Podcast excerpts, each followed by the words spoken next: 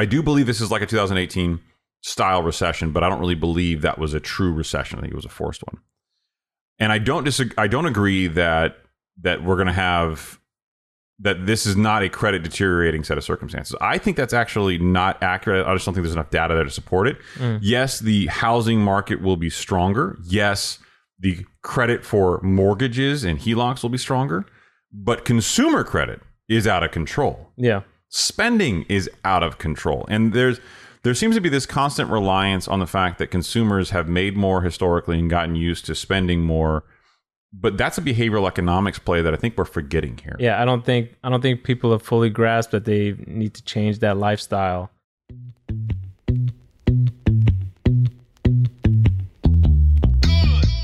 Hello, friends, and welcome to the Higher Standard Podcast, where we give you ultra premium, unfiltered truth when it comes to building your wealth and curating the lifestyle of your dreams. No games, no drama, and no shenanigans.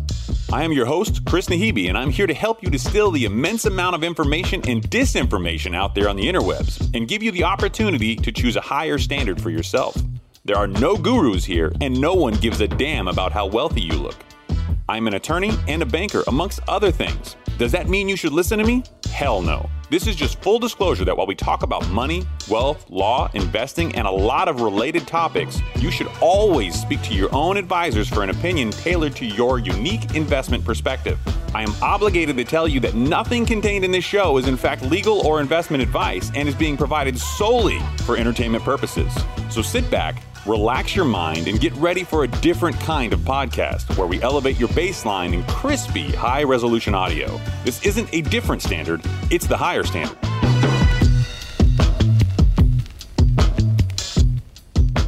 you heard the intro you already know it's the higher standard and i am one of your two hosts chris aka the Sacha Baron Cohen of real estate aka the liam neeson i can't even say it right liam neeson financial services i don't fucking know BKA, BKA. Mr. yeah Sensitive nipples. What and that right there is the Fred Flintstone to my Barney Rubble. That is Saeed Omar. Oh no, Mr. Crispy High Resolution Audio.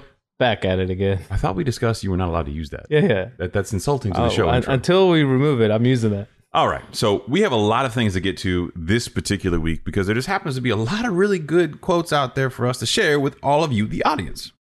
However, before we begin, All right. I thought I would preface this with a conversation that I have not yet had with Saeed. A number of people have reached out to me on social media, including uh, a couple phone calls from personal friends saying that uh, in some instances we sound a little bit more technical than they are uh, able to keep up with. oh, okay. They don't always understand the terms and the vernacular that we are throwing out. I have mentioned this to you in the past as well. Yeah, but I consider myself to be a moron. So the fact that anybody thinks anything I am saying is intelligent is funny. To that, I have two things to say. Number one, this episode will be a special one for you. We've taken the time to be methodical about our approach and give you a bunch of information in a really cohesive, clear way, which you can then turn around and articulate, hopefully, to your friends and family and look cool at parties. Yeah. And you can also make fun of people like keeping current matters. Which brings us into our first segment. Our first segment of the show, Keeping Current Matters, as you may or may not know, is a real estate service based company that sells social media and, frankly, all sorts of other advertising to real estate agents.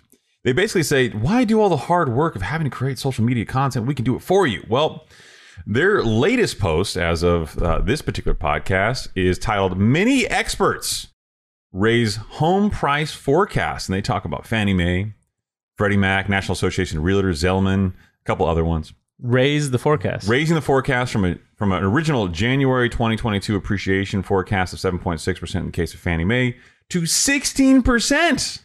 Freddie Mac 6.2% to 12.8%. National Association of Realtors 5.1% to 11.5%. Basically what they're saying is despite all the stuff we've talked about on the show, mm-hmm. despite all the stuff we've seen in the economy, economists yeah, yeah. experts, these nebulous experts, are saying, you know what? It's going to more than double what we thought. Yeah, timing on this was perfect. Perfect. So, of course, I had to go to the comment section, which was hilarious. Everybody was taking shots across the bow, and I am surprised. You know, kudos to keeping current matters. They have not blocked me yet. They've restricted me so nobody can see my comments on their page. Yeah. But they have not blocked me yet. And I took the liberty of putting them on some free game. Okay.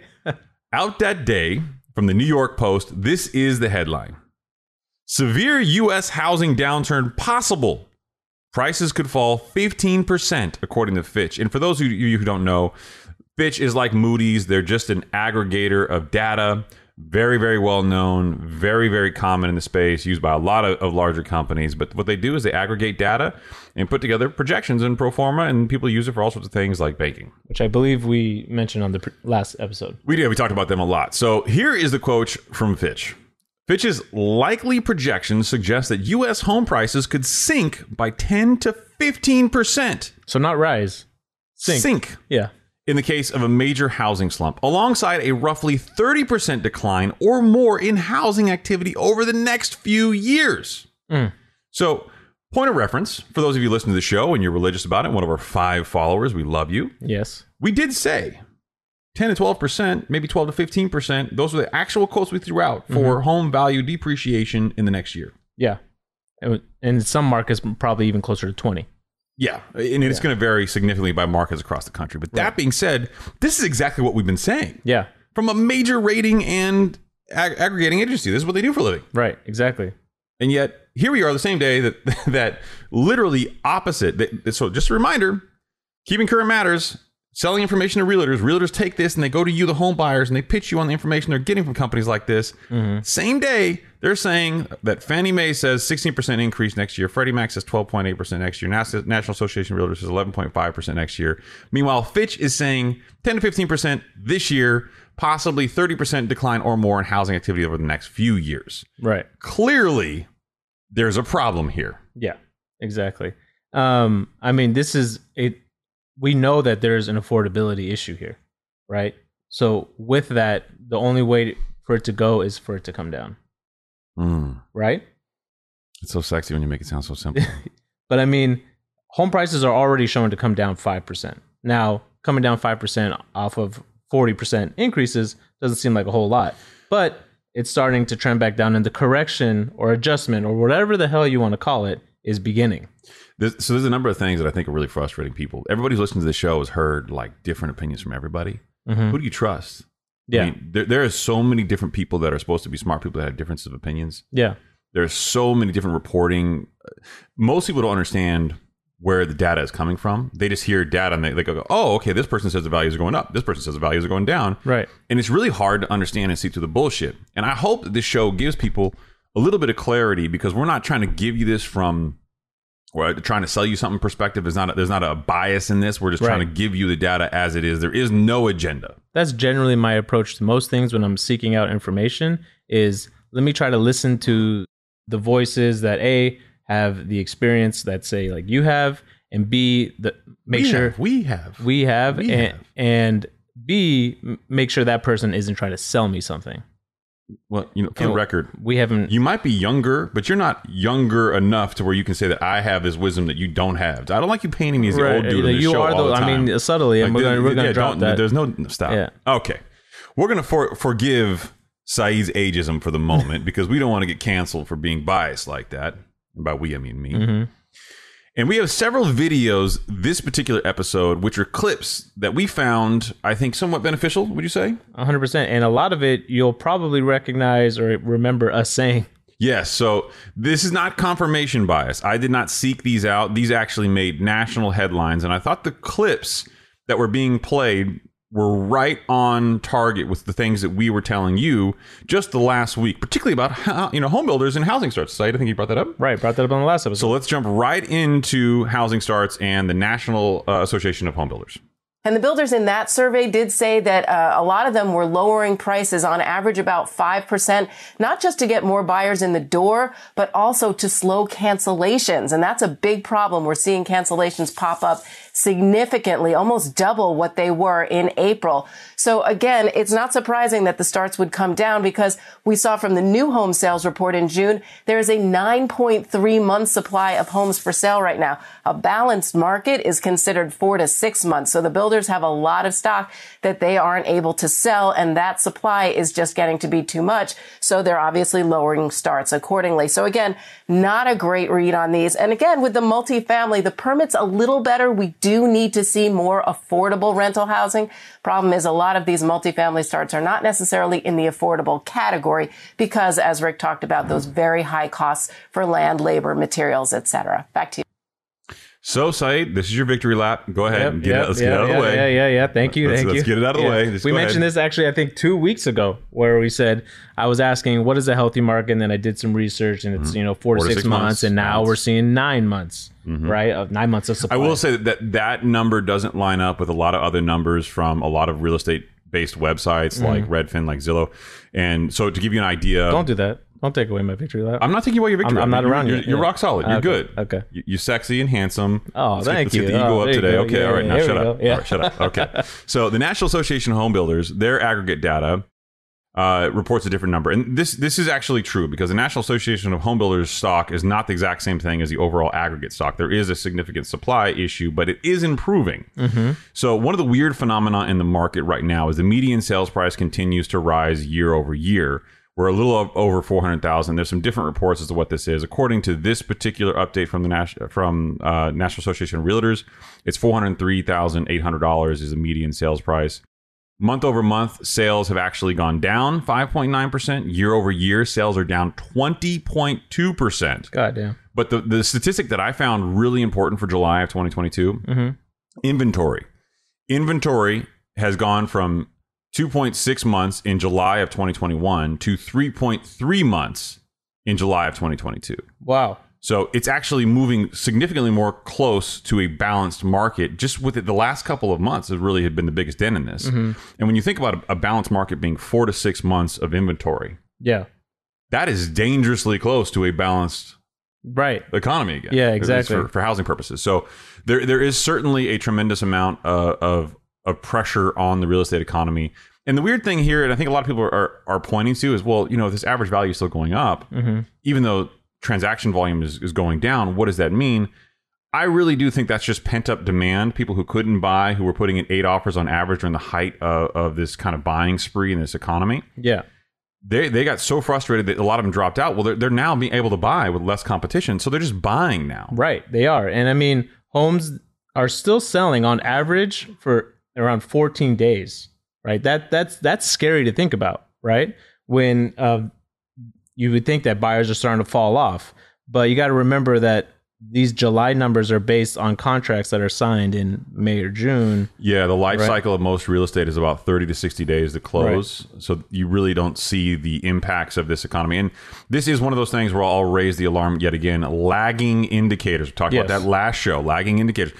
So somebody hit me up and asked the question, well, you know, Chris, how you know how long do we know these things lag? And we addressed it in the last show a little bit. But what I will say is, I think even myself, am, I'm I'm surprised that after 14 years of artificial interest rate deflation, how long the lag actually is. Mm-hmm. But I still do believe we get to the end result where I think the Absolutely. lagging indicators really start to show a lot of the things we've talked about. Right. And one statistic that I also looked up today that I thought was very telling was that 16% of homes that went under contract in July were canceled. Yeah, yeah, that's a big number. That's and that's a record that's a record number with the exception of the beginning of the pandemic which is self-explanatory, right? People didn't know what was going to happen. There was a lot of uncertainty in the market, so everyone just had to back out, stay home. Um, that article break down why? why? What? Why the 16%? The, the breakdown, like what percentage was like appraisals coming in low? Oh, or- it's a, it's an it's an affordability issue. You know, I mean, think about it. If uh, rates spike up from four percent to like five and a half, that's an extra couple hundred dollars to your monthly payment. You can't now you now can't afford it. My brother just went through this. He listed a, a property for a friend, Mm-hmm. got it under contract, slightly above list, which I thought was pretty quick, and it happened Yeah. literally in like the first weekend of showing. And I was like, wow, you know, Mm-hmm. good for you. Buyer had to drop out, couldn't couldn't qualify. couldn't qualify. Yeah. And then um, some, you know, we know now, and we've talked about it on previous episodes that the uh, you know buyers are gaining no- more bargaining power, right? Certainly, yeah. Yeah, and in- some cases they're requesting five to ten thousand dollars of their closing costs to be paid, and they're winning that. Well, and the home builders are giving up those concessions out the gate because they need people to come there and buy. Exactly. And for those of you who are going to hit me up again and ask the question, is it now the right time to buy? No, wait three months, assess, do your assessment, then buy if you feel like it's the right time for you. Utility, not equity, not investment. Play the game smart. Previous podcasts talk about that. Don't don't don't hit me up with the same. But I think it's good. I think it's good for people that are listening that are you know still in the market looking to buy because we've talked about it. If you're Yeah. if you're looking to buy a home, it should be for your utility, right? Um, they should know that okay, you now are gaining some of the power back, and if your realtor's not telling you, well, shame on them. They're, you got a bad fucking realtor, Mhm. but um, you should know that these you're starting. You don't have to give up all your contingencies right now. Now you're starting to have the power more in your hands. Yeah, and it's certainly dependent on market by market. There's some Right. markets that are still very strong, and some markets that have gotten considerably weaker. I think for sure. But the word recession, the word crash, these things have all been thrown around, and and I, I think there's a couple things that that I think we can highlight here. Uh, an article that just came out recently. It's a CNBC article. Home sales fell nearly six percent in July as housing market slides into a recession. It's, the statement here is really the housing market is in Yeah. a recession, which I thought was really fascinating, particularly because I hate Dave Ramsey and a lot of the people that are out there talking about how home prices are not going to go down. Mm-hmm. But if the national media is starting to call this a housing recession before we are calling ourselves officially in an actual, Actual recession. It feels recession. weird. I think I asked you right before the podcast. I've actually never heard that term housing recession. yeah, You know, I don't know if that's a commonly, you know, a term that's thrown around like regularly, like when these issues arise. But um, I had never heard of it like called that way. So this CNBC article, that's the title if you want to Google it, uh, relied heavily on Lawrence Yun, who's the chief economist at the National Association of Realtors. And I really found this hilarious because his his his tone has changed dramatically from when he was like real estate values are going to go up, you know, they're going to go up. Well, now the National Association of Realtors came out with the numbers that I just gave you, right? And it's not good other than the average home value going up. Everything else is bad, including the sales dropping about 20% like we like we talked about earlier. So I want to read you the quote that he that he had here because I found this to be odd. Okay. This is his quote, Lawrence Yun. In terms of economic impact, we are surely in a housing recession because builders are not building, said Lawrence Yun, chief economist for the realtors. However, and I don't know why he said this, the homeowners in, are, are are the homeowners in a recession? Absolutely not. Homeowners are still quote very comfortable financially end quote. And I'm sitting here going like, what in the actual shit are you talking about, you boy? Mm. This is a man who was originally saying that home values are going to go up, they're never going to go down, they're going to keep going up. This is not impacting us, blah, blah, blah, blah, blah. There's a lot more in this article, but rather than me directly criticize Lawrence Yun, who does happen to work for the National Association of Realtors, and, and his, his spin on this has clearly changed. He has openly said we are in a housing recession. Right. Openly said. And at the same time, just a couple months ago, the same guy was saying that values weren't going to go down. And in the same articles put out by by websites that feed off their data, like Keeping Current Matters, mm-hmm. they're saying that that according to the Keeping Current Matters, and this is their their original projection, right? The same time this statement comes out by Lawrence Yun, they're saying the National Association, Association of Realtors updated their 5.1 percent year over year increase in real estate values in January of 2022 Right. to 11.5 percent increase. Right. How is that possible if their chief economist is saying we're in a real estate recession? Right. And it's not it's not just him. I think he's right in line with the chief economist of the National Association of Home Builders too. They're they both now changed their tone. And now we're going to get into uh, one of my favorite new economists, and I'll give out his name afterward. He is the, uh, the chief economist for House uh, Housing Wire. I don't want to say what it is. Uh yeah. Housing Wire. This is his breakdown on Squawk Box about the impact on the sector, particularly as it relates to home builders and a few other things. I think this is worth a very careful listen because it does independently validate a lot of the things that Saeed and I have been saying to you. Mm-hmm. And, and Logan, if you're to set this up, we've got the National Association of Home Builders telling us we are in a housing recession at this point. Is that accurate? That is accurate. That actually started a few months ago. Uh, once the 10 year yield broke above 2%, uh, after all the housing inflation we have taken on the home builder side, on the existing home sale side, uh, demand is falling, production will be falling, incomes will be falling, less uh, money will be made by real estate agents and uh, loan officers. So we are in a traditional uh, housing recession while the U.S. economy itself is still not at that stage yet. So, what do you see when you look around at some of these numbers? If we are trying to compare this to what we've seen in the past, how does this match up? I would look at this as uh, a stronger version of what we saw in 2018. Uh, 2018, mortgage rates got to 5%. The builders paused on production for about 30 months. The existing home sales went from about 5.72 million to about 4.98 million. This is just a more, uh, a bigger hit to the economy when existing home sales are going to go under 5 million soon. The builders are done uh, building single family homes for a while now. Their job is to uh, make sure they can sell that last eight months of supply that they have that are either under construction or not uh, started yet. And then uh, incomes are going to be falling, right? Uh, loan officers are going to be making less. The refinance market is dead. Uh, the purchase market, there's a lot of capacity in that sector where everyone's fighting for a smaller group of the pie. So we are in a traditional housing recession, but it isn't like what we saw in 2008. Household uh, balance sheets are much better now where in 2005, 6, 7, and 8, we saw credit deteriorating. People were filing for foreclosures and bankruptcies. Then the job loss recession happened in 2008. We don't have that kind of housing market, but total activity is falling. Rates are too high after two and a half years of over 44% home price growth. It looks about right when mortgage rates go from 3% to about 6%. So that was Logan Mohtashami. And I got to tell you, there's a lot of things that he said there. I want to address them as as broadly as we can. So, mm-hmm. first thing he talked about yield curve inverting. He, right. brought he brought that up. Okay, so the yield curve inverting leads to, leads to a recession. Which you've been talking about. We've now. been talking about that multiple times. Mm-hmm. He also talked about the loss of wages. Yep, referencing not only the specific wages, loan officers, real estate agents who are mm-hmm. going to have impacts, but he also talks about how inflation has effectively given us all a salary deduction, like right. mentioned multiple times. He goes on to talk about some some interesting phenomenon, not all of which I agree with, to be candid. Mm-hmm. I do believe this is like a 2018 style recession, but I don't really believe that was a true recession. I think it was a forced one.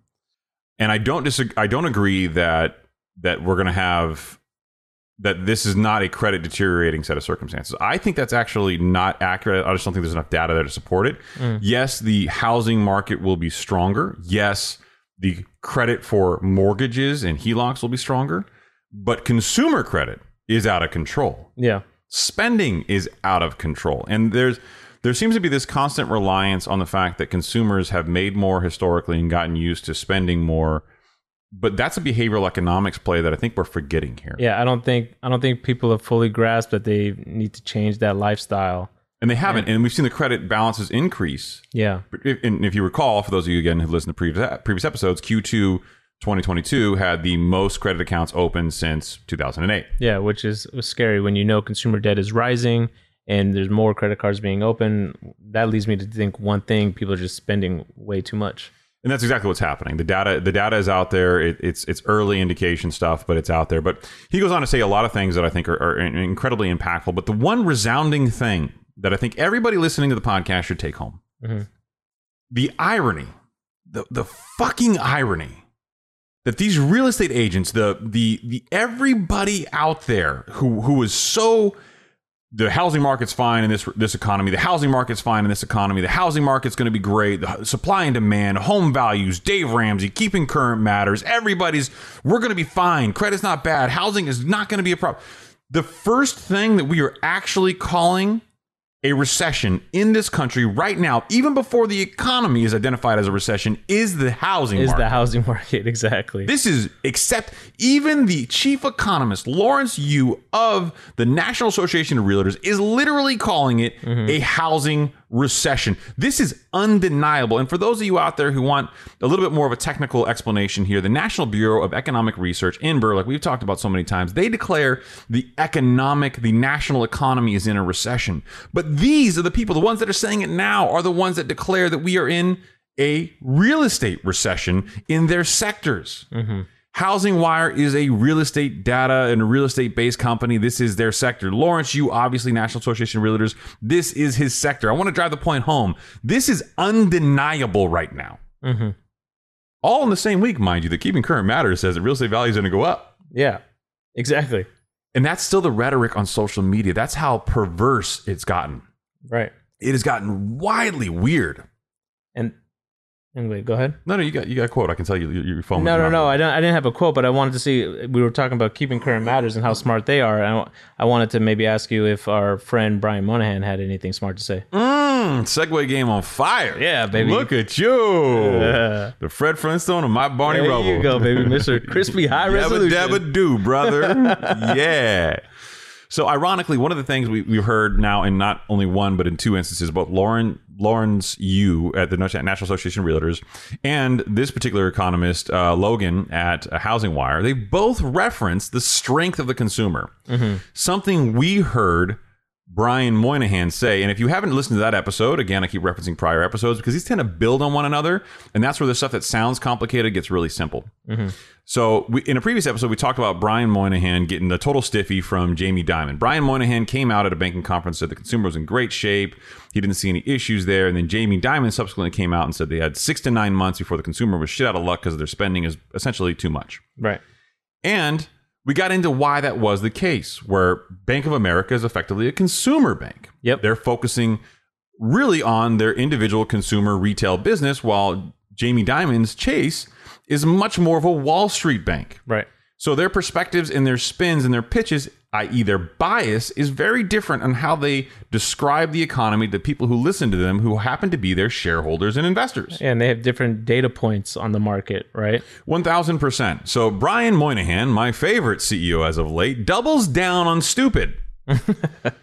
Saying that, and this is a quote of an article uh, that he was quoted in B of A CEO flags two major inflationary, inflationary pitfalls ahead for the average Americans to be concerned about. Oh wow! Breaking news from our boy. Breaking news from Brian Moynihan. Now, Saeed took the liberty of reading this article ahead of time, and he had some interesting thoughts on a couple of things you read. You want to share? I, the one that really stood out to me was it was at the end, the very last thing of the article. They say Moynihan said that rising wages in the U.S. should help consumers cope with the adverse inflationary effects. Although he added that inflation is likely to, to blame for the recent drop in savings funds. And I would completely disagree with that. I, I, I, the recent drop in savings funds. You mean the stimmies that we gave everybody? right, the stimmies that we got, everyone, and then these rising wages that he's hopeful for. Every all every, anyone could talk about. Wait, with these inflations going up, you're not actually getting you're not These- getting a raise. inflation with inflation going up. Yeah, Yeah. I get what you're saying. Yeah, you know what I mean. No one, Yeah. no one, no one is experiencing any additional income that they've been No, getting. Yeah, no. I the the irony is, as much as we've been like, oh my god, oil prices are coming down, man. Yeah, inflation's going to get better. Yeah. food prices have skyrocketed. Right, I mean, it, exactly. it's egregious how bad that is. So even if you look at something like PCE, Pacific Mm-hmm. uh, core inflation, I can't. There's so many acronyms in this business, and I got to stop using them on the podcast. But I think acronyms can throw people off. no, yeah, Yeah. So core inflation is essentially getting rid of oil and food and looking at how inflation responds then. Mm-hmm. And unfortunately, these oil two and food and and housing, right? housing, yeah, but Yeah. I mean, house, housing hasn't come down, food's gone up, and oil has come down. So there's Right. not a, a huge impact on inflation. We'll see what those numbers wind up being in the, in the next report. But for, suffice it to say, for now, that Brian Moynihan, Brian Moynihan, whose name is the most awkward to say, uh, is still somewhat disconnected. Yeah, very much so. And I feel like he's now like digging his feet deeper into the sand. or it's very clear to somebody who has been diligently watching the economy that he is spinning his story mm-hmm. to his primary target audience, which is the consumers that really grow his consumer based bank. Right. He's trying to keep optimism and perspective as up as much as he can because that is the primary focus of his bank is keeping his borrowers, his depositors happy. Right. Yeah. That's a very different perspective than someone like Jamie Dimon, who is a G. Right. Straight He's G. a, he's a, he is. He's a G. Um, but yeah, I mean, he has he has shareholders that he has to respond to, and um, that's that's got to be his main focus, right? At the end of the day, he's not out there serving the public. He- It- well, and when you're a, a big bank CEO like this, you're going to be very disconnected to how the rest of the world works. Right. But uh, I, I, there is Ray Dalio uh, wrote a book called Principles a long, long, long time ago, and I I didn't read it because it was so massively big when I bought it that I was like, what? And there's no fucking way. But I actually got the audio book, which broke it down very, very nicely because I could listen to it whenever I wanted to, and it, it was a very, very long listen. But I really enjoyed the book there in the beginning, the first part of the book was really about kind of his backstory and where those principles came from, and the 2nd mm-hmm. part of it was really kind of more business focused, like you know, target and you know, advice and stuff like that. Okay. Ray Dalio interviewed Paul Volcker. Right. Paul Volcker is a former Fed chair during I believe, the Carter administration, Yeah, 70s, early 80s. Yeah, and he dealt with inflation that was about 14%. And he talks Mm-hmm. about this in this interview, so we don't have to get into the details of it. But the reason why Paul Volcker is important is not just because he dealt with high inflation before, but it's also because Jerome Powell, our current Fed secretary, has openly stated on the record that he deeply admires Volcker and how he has handled inflation in the past Right. Almost setting the table. almost setting the table for who his role model is and what he wants to do moving forward. What he's trying to accomplish, right? so, in this particular interview, Ray Dalio is interviewing a very old Paul Volcker. And Paul Volcker is talking about some of the things that he did and could have done and mistakes that he may not have made or may have made if he would have acted differently. Right. And I want everybody to take a take a moment and pause. This is a bit of a longer interview clip than we normally play, but this is wisdom, kids. Right. Shall we drop wisdom on them? Drop them. Yabba dabba do, brother. So 14.8% inflation is where we hit in March of 1980. And as a result of that, you tighten monetary policy. I remember it very well. You set an M1 target of 5.5%. And as a result of that, uh, interest rates went up to 20%. More than And- we ever expected. And when you when you tighten monetary policy like that, it drove the unemployment rate up to 10%, and it um, caused um, uh, uh, the worst downturn in that period of time since the Great Depression. And you held tight in that. There were protests, there was anger, and you held tight in that and you followed it through. And as a result of that, you broke the back of inflation. And in 1983, that inflation rate went down to 3% inflation at that time. And we began a decade of prosperity, of strong growth with low inflation. And they may not remember the atmosphere as it was experienced. The inflation rate had gone up for more than a decade. There were kind of feeble efforts to deal with it. During the Ford administration, they handed out buttons, whip inflation now, but it had no had more buttons than policy. And there was always this conflict it always exists. Don't tighten monetary policy too far, you'll get some unemployment. So we went a decade that way and we got more inflation and more unemployment. And when I took over the Federal Reserve, at the end of Carter's administration, President Carter was totally frustrated because he seemed to be unable to take any initiative anyway because all this inflation was backfiring on him. He couldn't do anything on the budget, couldn't do anything on energy. All these things he would have liked to have seemed to be stalled by this fear of inflation. And it was very real at that time. And so he asked me to become chairman of the Federal Reserve. Well, it was obvious that existing policies weren't working. And actually, I was in the Federal Reserve before that, voting against some of those policies.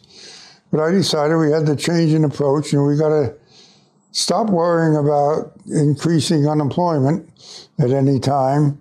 We got to deal with this inflation or it's going to get worse and worse because it was accelerating when it got close to 15% annual rate. And if we pussyfooted much longer, it was going to be 20%. And people were really fearful about the stability of the country. So we did tighten. It took a long while, actually, for the unemployment rate to go up. It was very stubborn, and the inflation rate was very stubborn. And we made one or two false moves we had to take back. It took a little longer than we thought, but I saw no other way to approach this other than kind of a bulldog biting at it uh, straight out. And I got plenty worried in 82 when we did begin getting unemployment. And the damn inflation rate wasn't coming down and the money supply wasn't coming down the way we wanted. But I felt we were stuck. We, we couldn't back off. All the effort we were making would be for naught.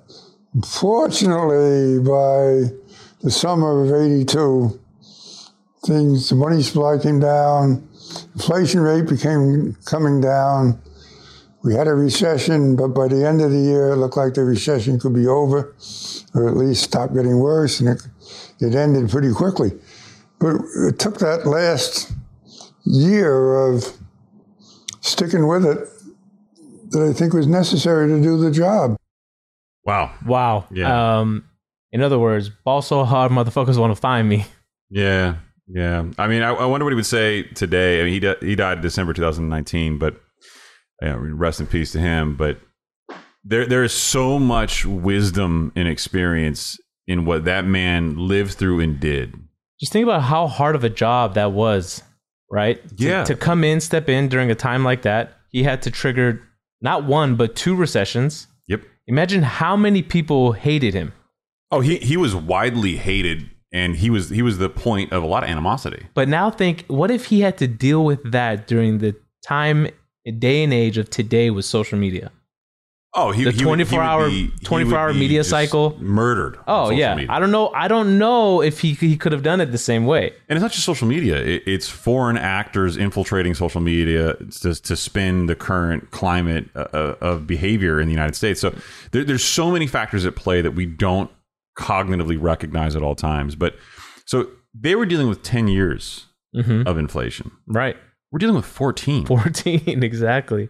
It- It's going to take time. It's going to take time. And I think when a lot of people, somebody said, they, they sent me a couple articles about how the market was reacting. And actually, I'm going to read you the headline. I think this is, I wasn't planning on reading this one on the show, but I think that there's some value in it. They were talking about how that recession, the recession was likely not going to happen because uh, of effectively inflation had peaked and was coming back down. Mm.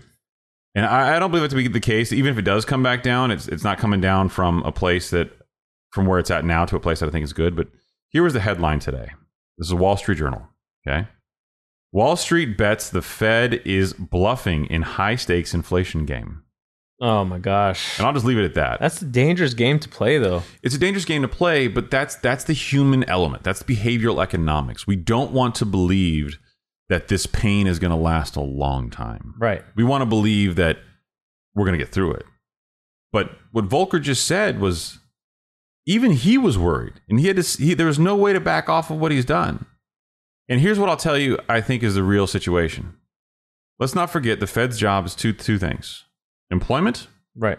and monetary policy, i.e. control inflation, Control inflation. Right. right? That's it. But those two work kind of inversely. And impact so many different industries. impact so many different industries. There's a lot of, a lot that goes into those two functions. Right. He said it himself. Unemployment went up. We caused a recession.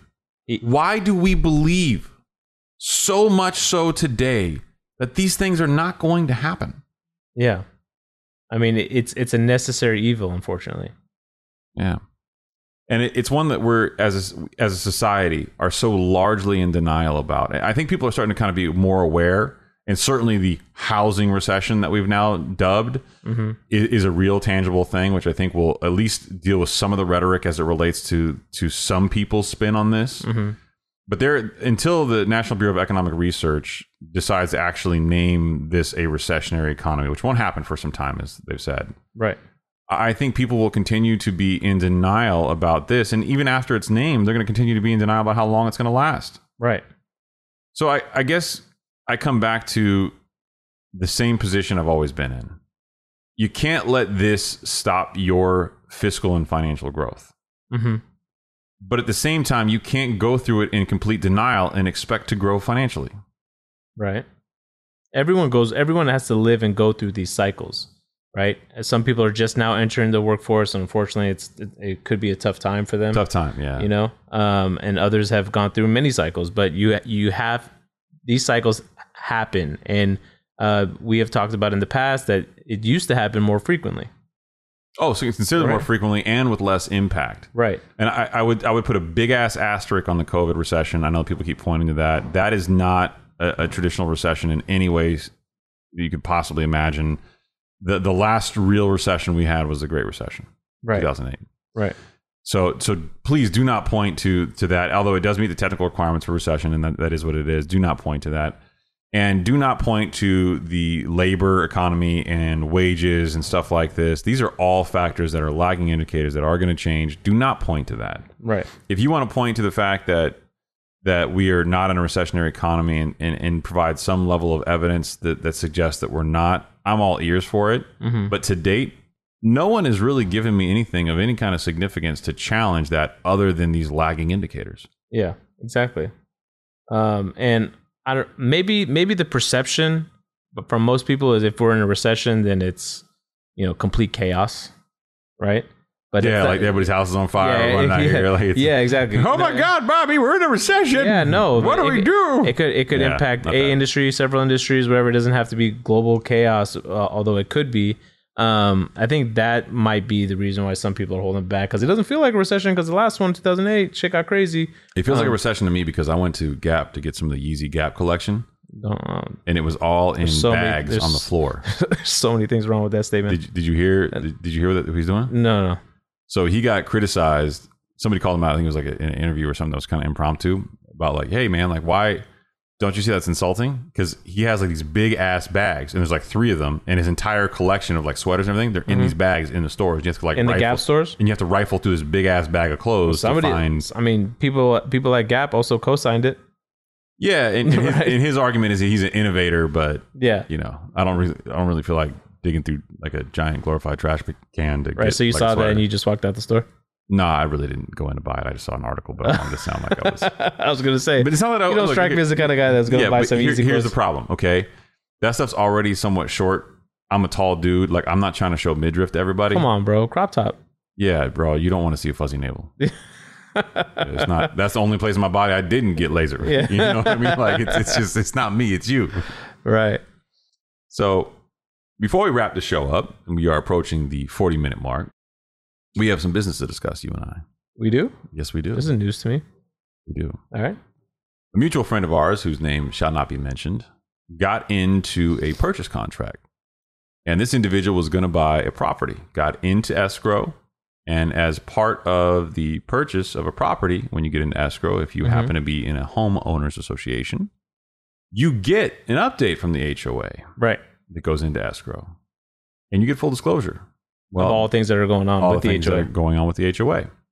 And one of the things that happened to be going on with this HOA was a dispute with the builder. So how how long ago was the property built? Do we know? It was recently built, finished in part this year, and still under construction in other parts. So you have like, is it a ten year warranty? There's a 10 year warranty, but this dispute has also seemed to suggest litigation, Oh, that's scary.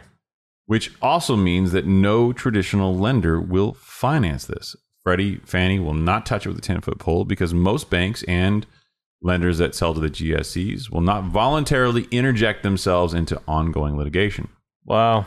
So having a dispute at, at the HOA level, while you may not think is impactful to you, nobody will lend on it. And the question is why? Well, I'll explain. If the builder and the the uh, the HOA. HOA, sorry, blank, stuck on stupid for a second, can't come to a mutual agreement about how to resolve this matter and avoid litigation, you'll typically get a lis pendens for a judgment on the property, or you'll get a mechanic's lien on the property. It will cloud the title to the property and make Mhm. it so that the bank can't get a first lien position. But even if that's not done, Mhm. one of the things that the bank does is they underwrite to your total exposure Right. how much your cash flow, your ability to repay is. And they rely on the homeowners association payment. Well, Right. that could significantly change if you, the homeowner, has to contribute to a fund to fix the issues. Yeah, pending the- lawsuit. Right. If the builder wasn't found Mm. guilty, or if there's cost to this pending lawsuit, because pending lawsuits are not necessarily something that's a set aside in most homeowners association, which is a balanced budget of future repair and maintenance to be done to the community properties and, Right. and parts of the property and everything else. So it, it, it can be a very sticky situation for most people, and I think there's a lot of lack of appreciation because number one, there's not a not every single city around around the country has got homeowners associations. Some of them are fortunate to not have them. hmm I think you live in a very desirable property with no homeowners association. I got I got lucky. Yeah, the area that I live in has no HOA. you think that's a good thing or a bad thing? You like that or do you not like that? So I've I've heard pros and cons. This was taught to me by Professor Norris, who we need to get on the show. He will not come on the show. we need to get him on the show. I mean, I think we should lie to him and tell him the Liver King's coming on, and then just see if he comes on. or or like Mark Rippetoe or Yeah, anybody else. who's yeah yeah in the in fitness a lot better shape than us. Yeah, yeah, yeah, exactly. Yeah. But I mean, the, the benefit of a, of the HOA, right, um, keeps your the other homeowners, your neighbors, in line and in check to upkeep their property and maintain their properties, and Yeah. you know, home values in the neighborhood, you know, all stay, you know, within balance, right? Um, They should be in line because they all have essentially the same aesthetic and Same- exterior maintenance. right. However, the it's like playing it safe. different. Yeah, yeah. it's, It's, playing it safe, but there's an added cost to you on a monthly basis. there is an added cost to you on a monthly basis. Um, luckily, the area that I live in, um, albeit that there is no HOA, one of the things that we did consider before buying the home is we looked at you know the neighbors around and made sure that everyone took care of their properties and um, there was nothing that was glaring, uh, so to speak. So glaring. yeah, Well, I have two. I've got the quote master association and the sub association, which is really two. One of them's I want to say like two hundred something bucks. The other one's like hundred something bucks, okay, three hundred bucks a month. But I've got no lawn care, no exterior maintenance. I mean, it's it's, it's attached townhome, so I don't really have a front yard or a backyard. So, but uh, it, it's it's certainly but there's a lot of areas within the community that need upkeep. yeah. There's Right. community parks. There's three pools and there's Right. two gyms. I Yeah, so exactly. It's, it's it's a nice place to live. It's it's very resort like in, in a lot of ways. But Mhm. I, I will say that that if there was a lawsuit at one of those things, I wouldn't have been able to buy here. Yeah, yeah. And I mean, that's definitely something that people should do their due diligence on when they are looking to buy a home in an area with an HOA, right? Mm-hmm. Um, but We did something educational that wasn't recession based. Did you see how we did that? yeah, yeah, that was You nice. feel good about yourself? Um, I but maybe if you could, uh, we have a little bit of time left. Uh, break down why uh, it's so important to not have something cloud title. Mm, okay, yeah, sure. The the expression cloud title uh, is is an old school legal term from common law, effectively meaning that somebody else has a first lien position on your property. And to explain what that is, if I buy a property and I buy it paid in cash, free and clear, I own that property. If someone gave me a loan, that loan is recorded on title in a lien position. The first lien gets paid first, the second lien gets paid second, and so on and so forth Mhm. that first lien has a priority over the second. That's why it gets paid first. Right. If someone clouds title, their lien will take priority on title and will, quote, make it somewhat murky as to who gets paid first because their lien is first in right and first in time. Right. In different jurisdictions, there's race and notice jurisdiction. The first one to have notice, or the first one to get there and record, have different priorities. In some jurisdictions, it's a combination of both. Those are also known as race notice jurisdictions, ironically. Uh, but for the purposes of this conversation, you want to think of it as the liens on title matter to the priority of the property. Now, there are other liens besides loans. There's things like easements. There's things like um, uh, I'm trying to think off the top of my head. There's water rights, riparian rights, which can show up. There's housing restrictions, um, HUD restrictions, if you Right. will. There's uh, utility easements that, Yep. that are out there. There's all sorts of rights of use. There's uh, licenses, which are not to be confused with easements, which give someone a right to use your property, but are not Right. typically recorded on title, where an easement is recorded on title and you buy that property subject to that easement.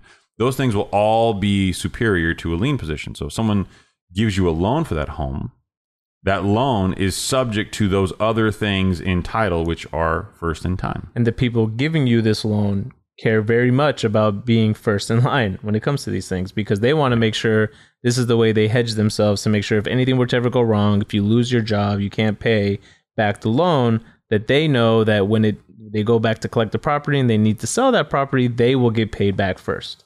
In a worst case event scenario of repayment, Right. a default scenario, Yeah. they want to make sure that they can get paid. So that 50% loan to value that you have in your home, where they give you 50% of the value, you put down 50% of the, uh, of the value in cash, and they got a loan 50% of it, they want to make sure they can collect on that. And that it's Right. not subject to somebody else's lien of, you know, 25% ahead of theirs. Yeah, or some bullshit HOA disagreement. Exactly. So these things are impactful.